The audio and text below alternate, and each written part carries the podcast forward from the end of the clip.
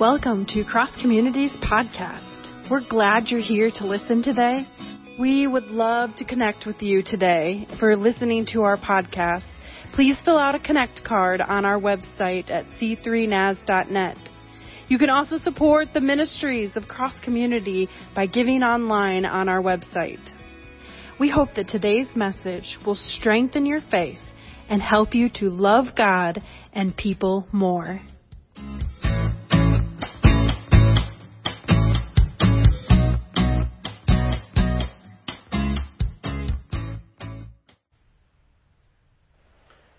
So my entire high school career, I had I pretty much based my not personality but who I kind of was on my sports and on my performance there. But this previous year, as most of you know, as I broke my foot and broke my shoulder socket, left me out this entire last school year, which just I felt like I didn't know who I was anymore. This because that's what I've been gripping on to my entire past 7 years. So when that happened, I just fell into a pretty big depression. And then coming into NYC, the first service was, I didn't know it at the time and about how much it's connected to my life, but it talked about how, like, gripping on to other things other than God and how it can just make your life feel constricted. And how finally letting go, you can finally then feel God. It was an amazing service that I didn't know connected to me at the time. But then coming to around the third service, there was one thing that hit me abnormally hard, and that was a reference to Titanic. Because they were basically explaining how on the lower levels of the Titanic, they knew what was going on. They could see the trouble that was coming up. But on the surface, you can show that everything's fine. And you don't want to just have a surface-level connection with God. And not until you let God see those deeper levels, or you show God those deeper levels, that you actually are able to be changed. Because everyone can show a surface level. But basically, later on that day, we were on the ground floor, and they were doing worship music. They did 3 songs in a row, and then 5 songs in a row, and just not leaving time to for the applause and to think about yourself and to think about anything other than God, and just hearing the words of 10,000 people around you. That alone is amazing, but I found in myself that I needed to be quiet. I needed to not stop singing in order to feel the actual full effect of God. And once I was quiet, and there wasn't room for interruptions in the power of God,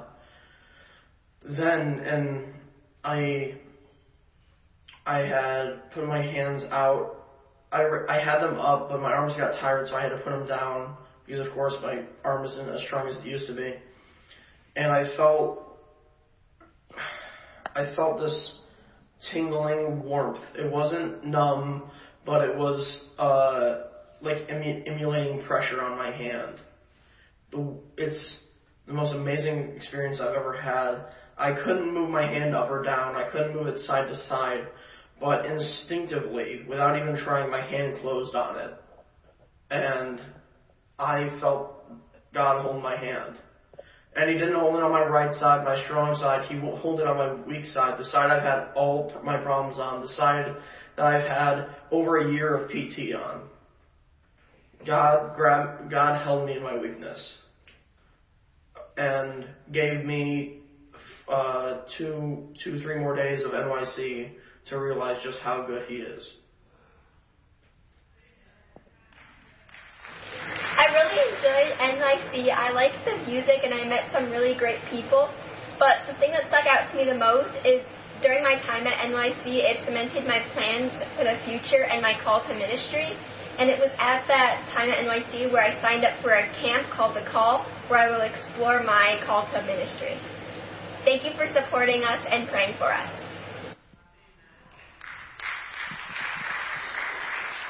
Okay, so hopefully I got some of my tears out during our prayer this morning, and I could just keep talking to you right now. But we had a fantastic week at NYC. Obviously, you can see stories from Andy and from Kaylin about some of the life change that happens there. I could talk about NYC for 10, 15 minutes probably, but I'm going to let our students continue to do the talking this morning. I had a few of our other students submit written reflections on their week, and so I just want to share a couple of those short reflections with you this morning. Connor Harding said, I had a great experience at NYC. I enjoyed meeting different people from all over the Michigan district. I really enjoyed the worship music, most of the speakers were really good. One thing that really resonated with me was when Lamoris Crawford said, don't let other people's opinion of you become your reality. You have to live in God's reality. That really impacted me because I worry too much about what other people think of me, and I want to remember that I'm living my life to please God and not to please others.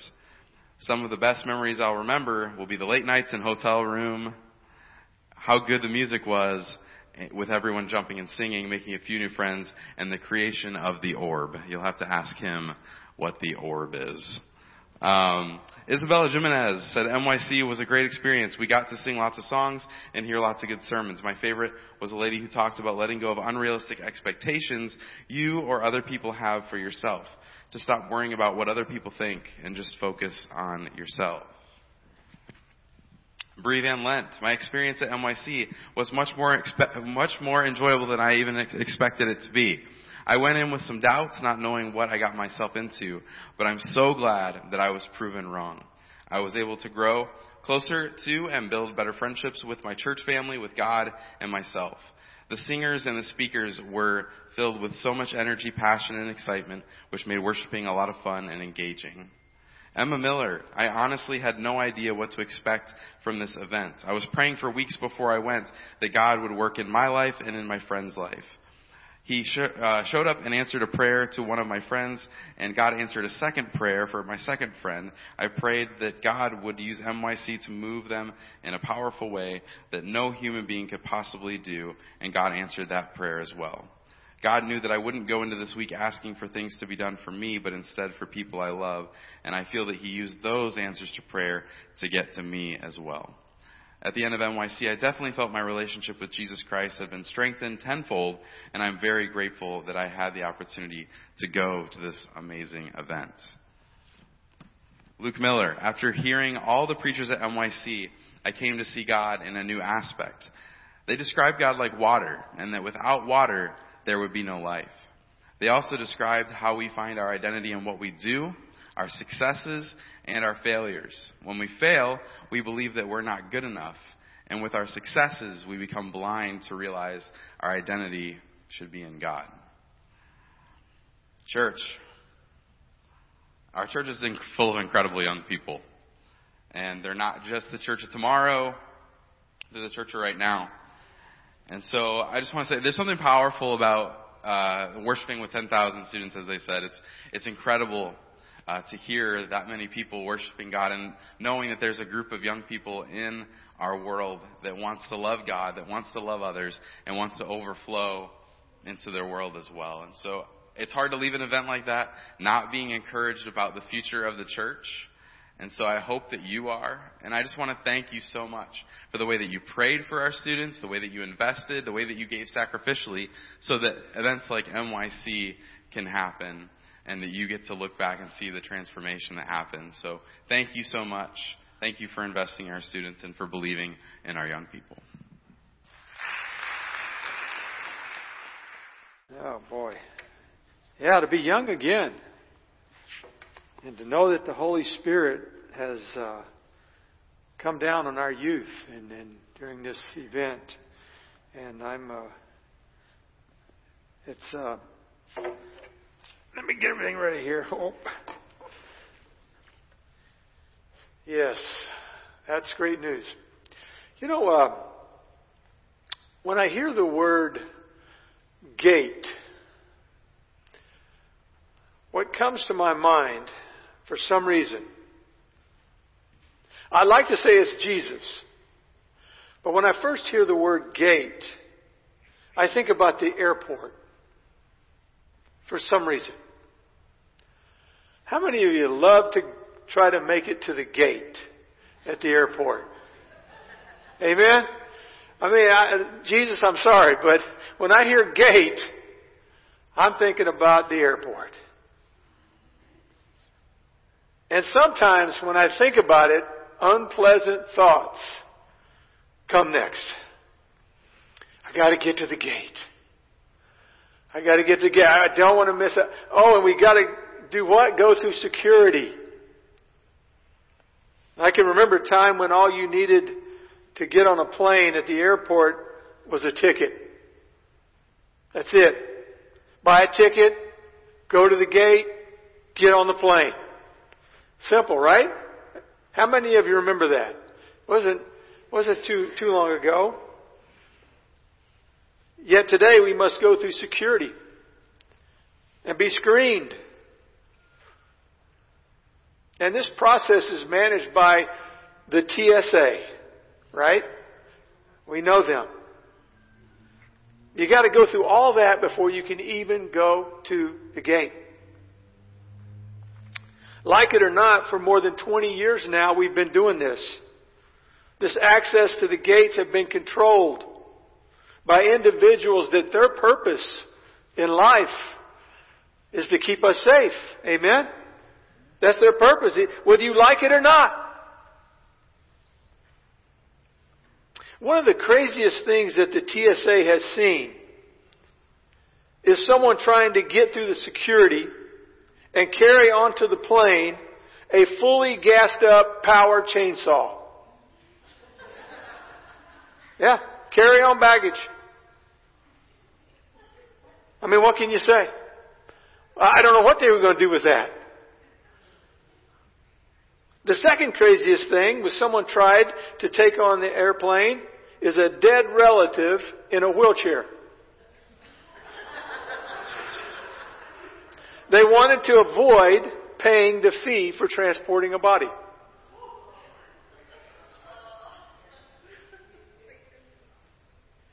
How about this?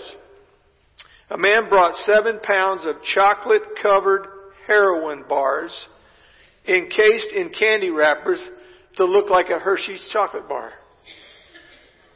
Don't buy those for your s'mores.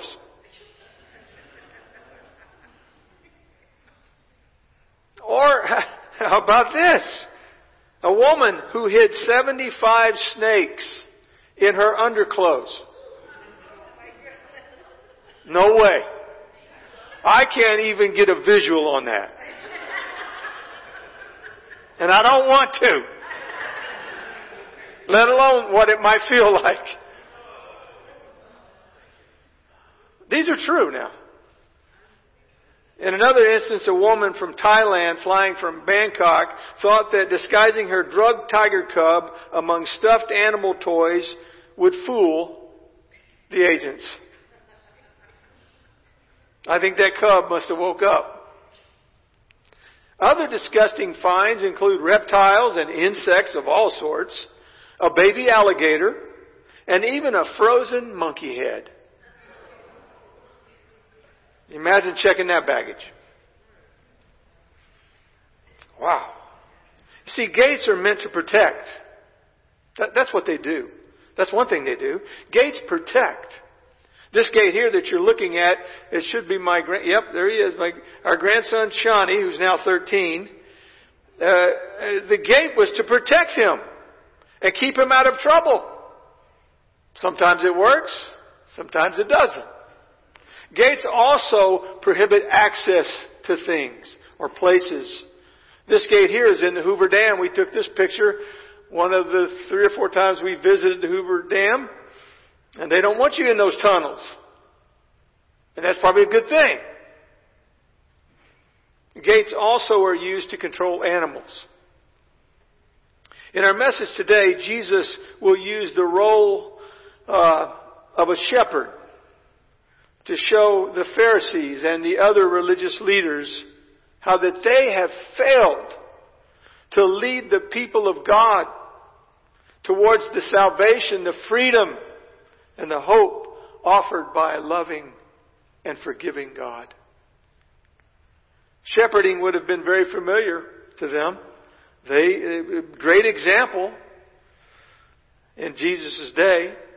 I mean, the Israelites would have been complete. They would have completely understand how that the gate is so important to both the shepherd and the sheep.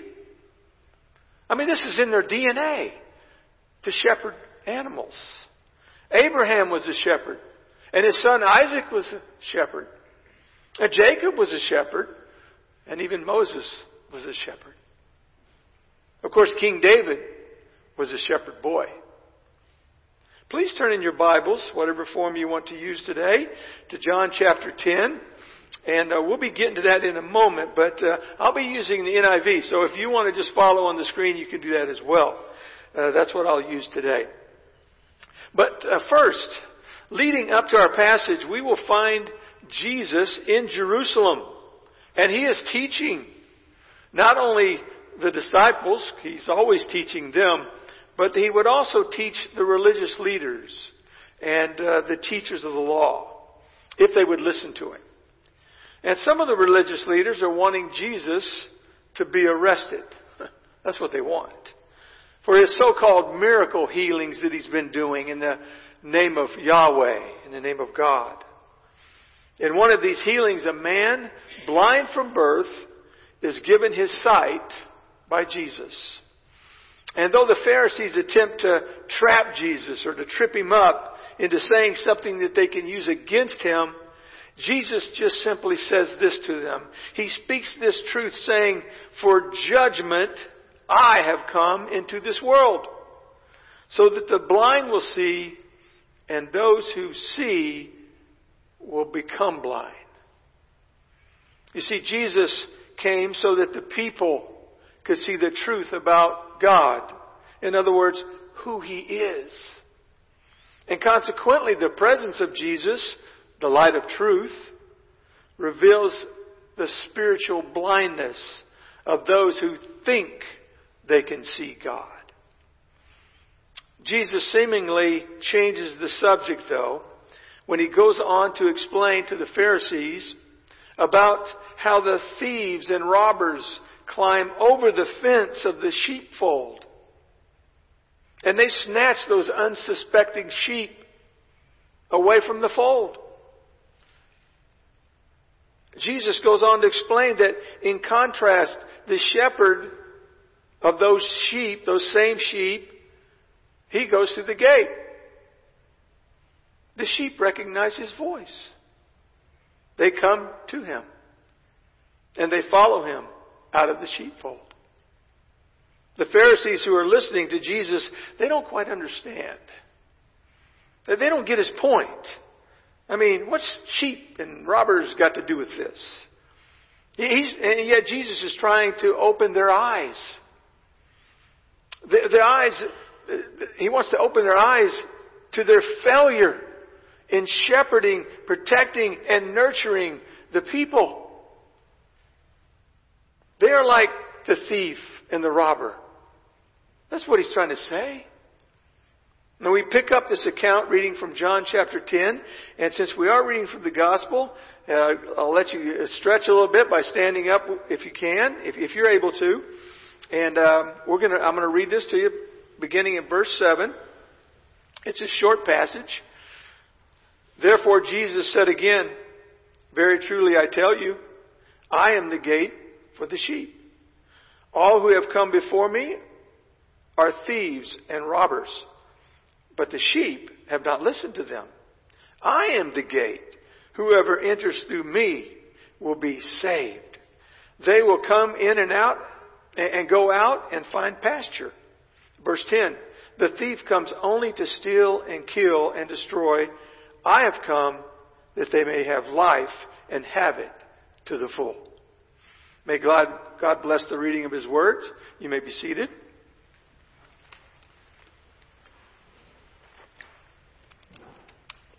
You see, Jesus realized the Pharisees couldn't grasp that their behavior and their practices as religious leaders and teachers are leaving the people to be led astray.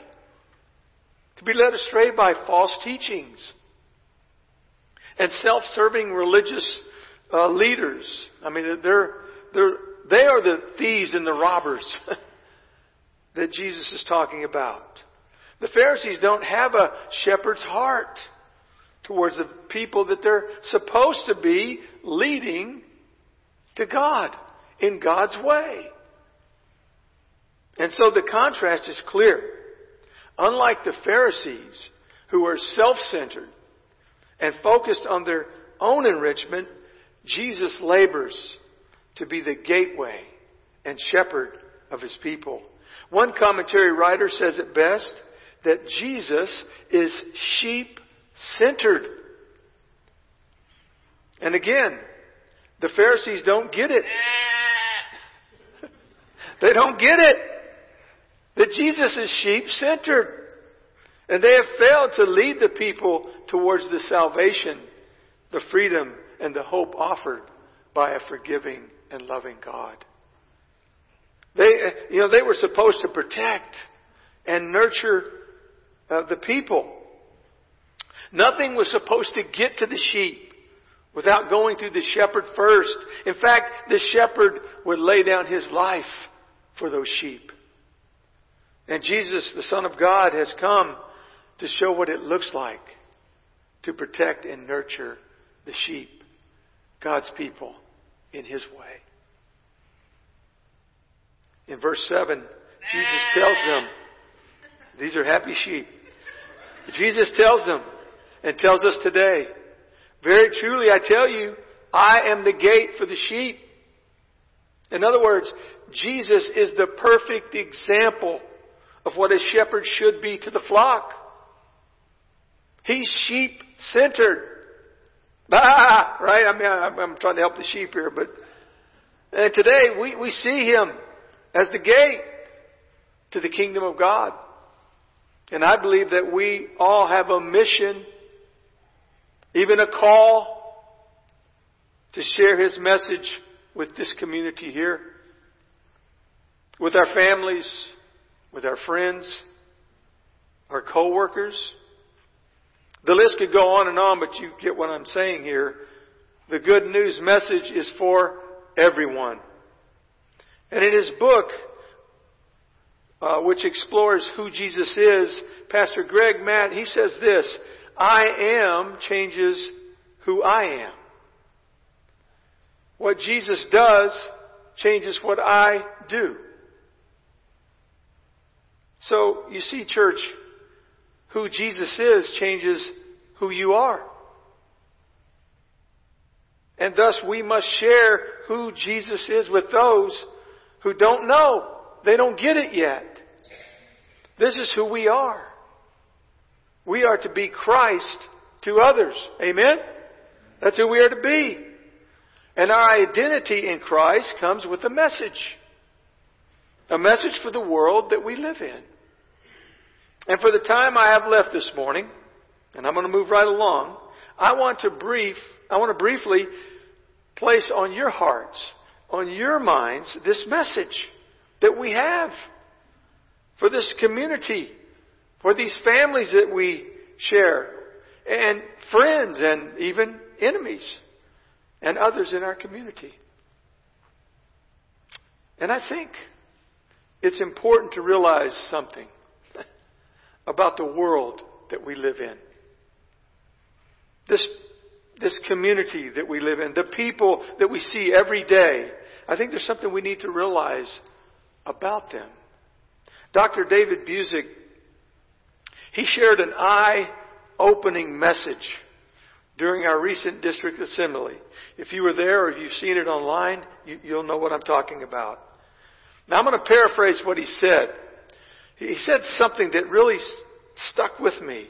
He illustrated that in 1964, 8 out of 10 people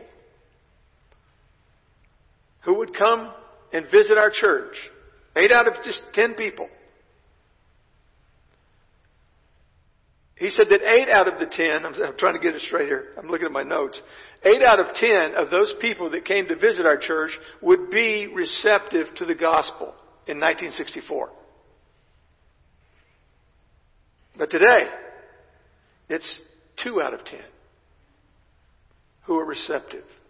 2 out of 10 of just taking a pick of visitors who are receptive to the gospel. Folks, this is the world we live in, and we need to reach them for Christ. Notice Jesus tells the Pharisees in verse 9, I am the gate, whoever enters through me will be what? Saved. Church, we are called to tell that Jesus is the gate of salvation. The Greek word for saved is sozo. And it can have different meanings. But in this passage, sozo means to be delivered or pardoned. To know Jesus and come in through Him is to be saved, to be delivered. In other words, it means to be pardoned from the penalty or the cost of sin, even now. And we learned last Sunday from Dr. Tim Gaines, because he talked about sin in his message. He says, this is sin. Whatever pulls us away from the life-giving communion with a God who has given us life. That's sin, if it pulls us away from God. He also brought out that 90% of our society that we live, this world we live in, 90% think they are a good person. They do. Thus, our call today is not to change our message, but our call is to have a relationship with this community, have a relationship with others, and spread God's love. And I'm believing that folks today are seeking answers to why things happen in their lives, as well as looking for a purpose. And I think they also want to know that someone cares about them. Again, Jesus says, I am the gate. Whoever enters through me will be saved, delivered, pardoned. It seems appropriate to me, I think, at this point in my message, to look at the 23rd Psalm and hear the words of the shepherd boy, David. He wrote this. In verse 1, he said, the Lord is my shepherd. I lack what? Nothing. Wow. I mean, I don't need anything else. Just my shepherd. Jumping down to verse 4. Even though I walk through the darkest valley, I will fear no evil, for you are with me. Your rod and your staff, they comfort me. You know, we see here that not even Satan can overpower Jesus, the gate of salvation.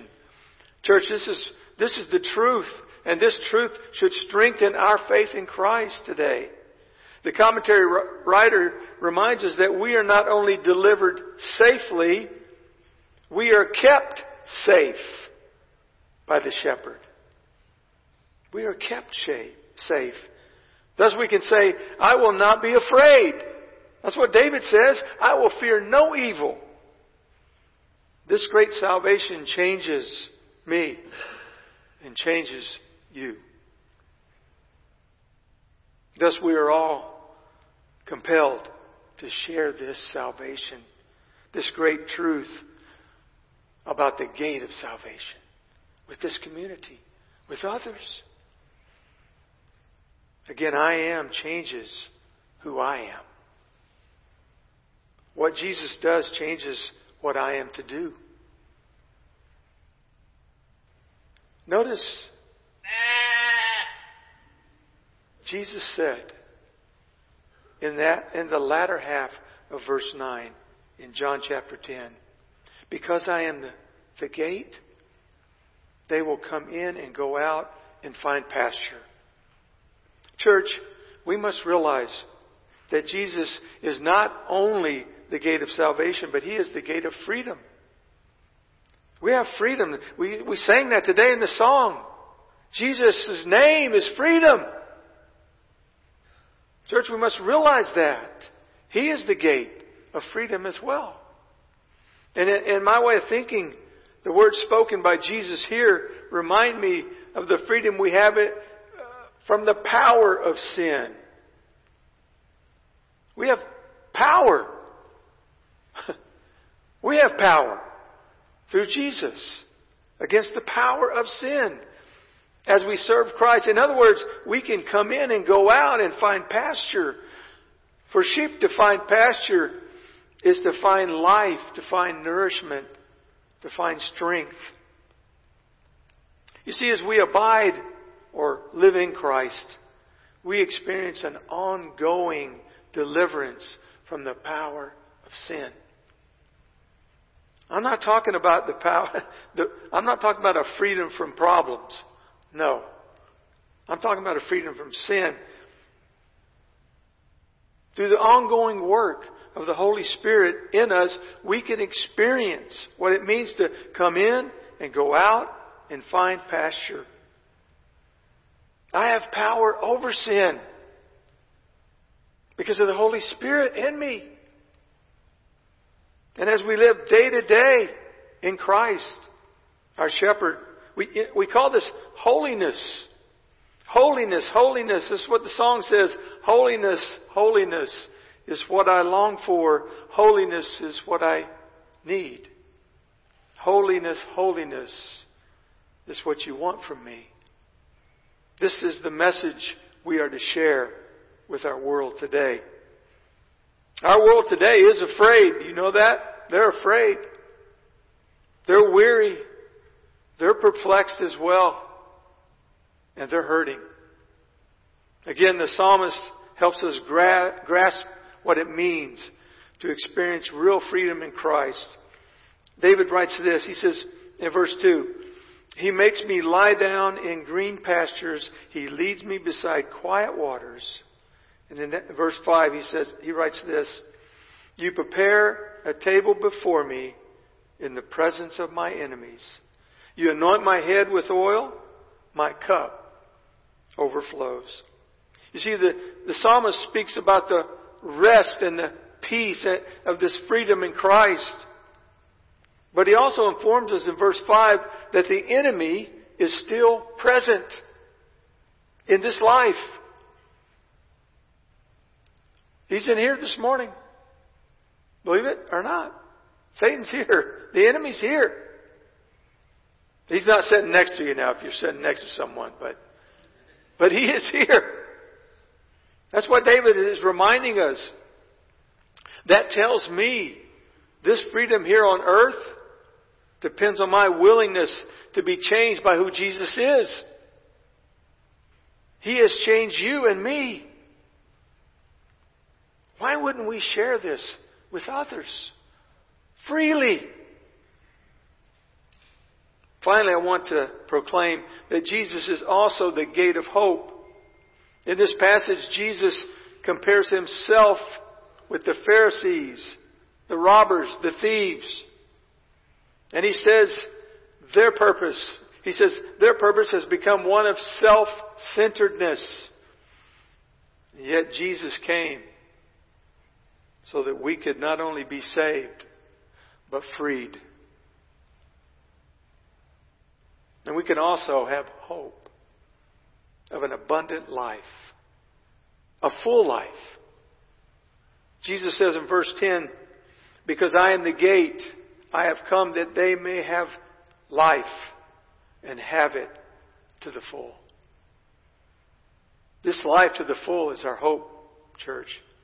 The commentary writer refers to this as abundant life. In the fullness of love.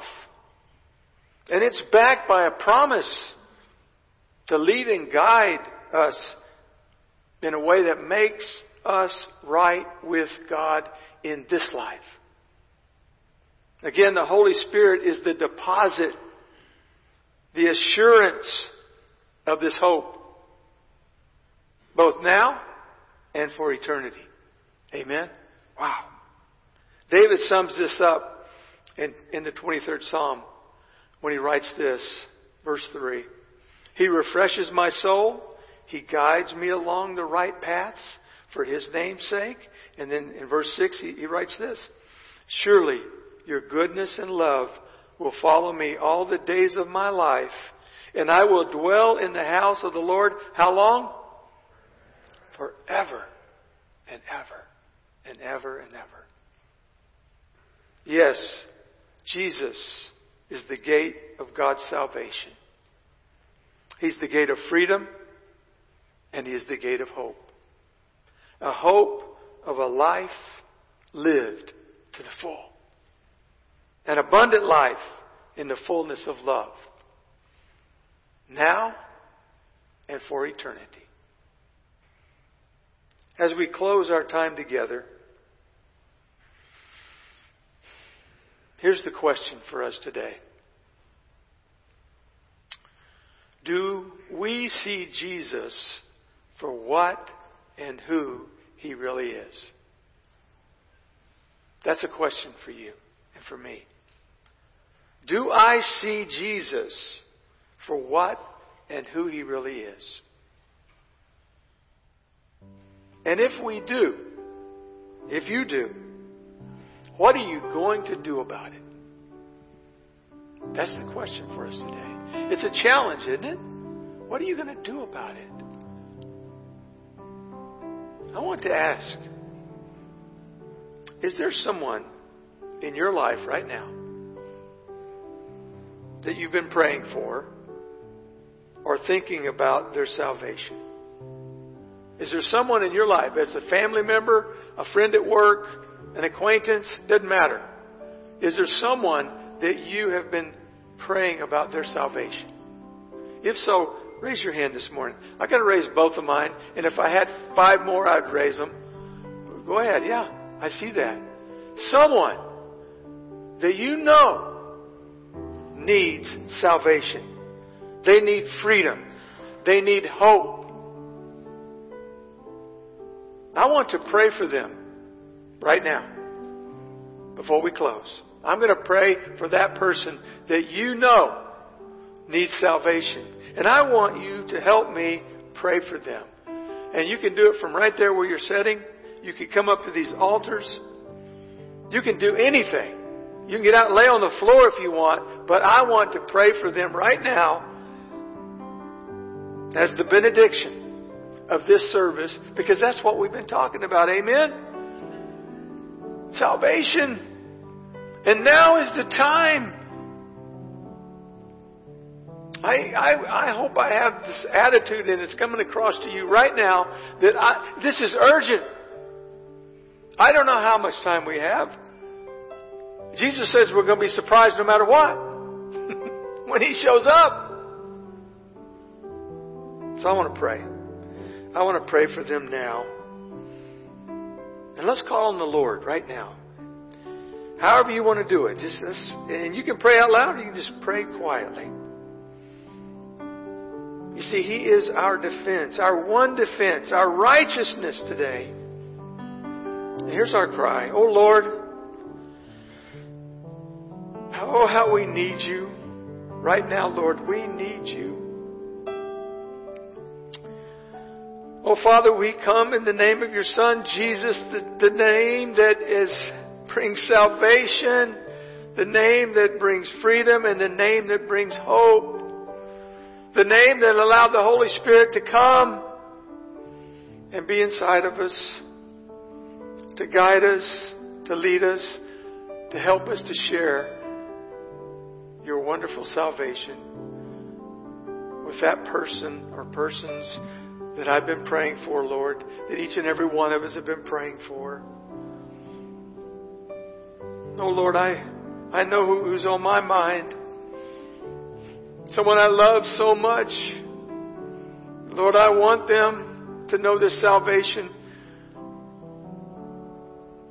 I love her. She's my daughter. I want her, Lord, to go through this gate. Go through You, that she could know salvation, freedom, and hope, Lord. Something she doesn't have. She's afraid. And I'm praying for each and every loved one that, or even an acquaintance, a friendship, that's on the minds and hearts of everyone in this room. It's urgent, Lord. You are our hope and stay. We truly believe that where sin runs deep, Lord, your grace is more. The song tells us, you tell us, your word tells us. And thus today we lift up that person or persons in our life who need your mercy and grace right now. And help us, Lord, to see them as we always cry for this, to see them the way you see them, to love them, to know what they need. Help us to minister to those who want to know you, Lord.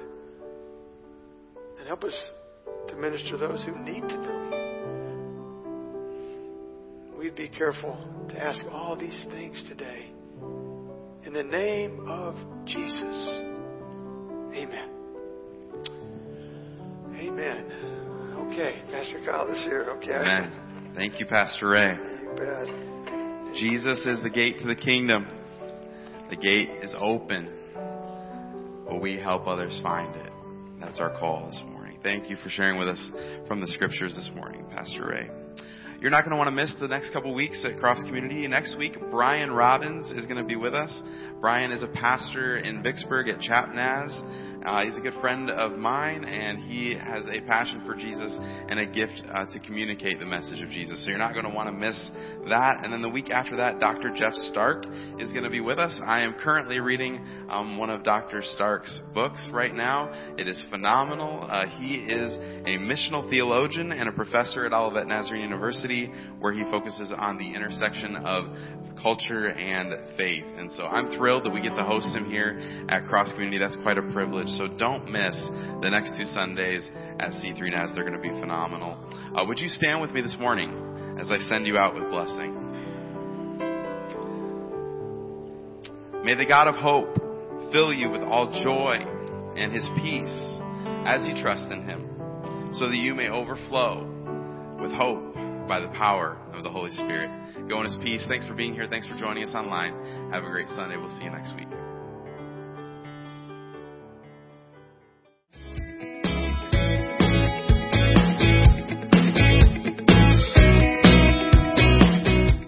Thank you for tuning in to Cross Communities Podcast.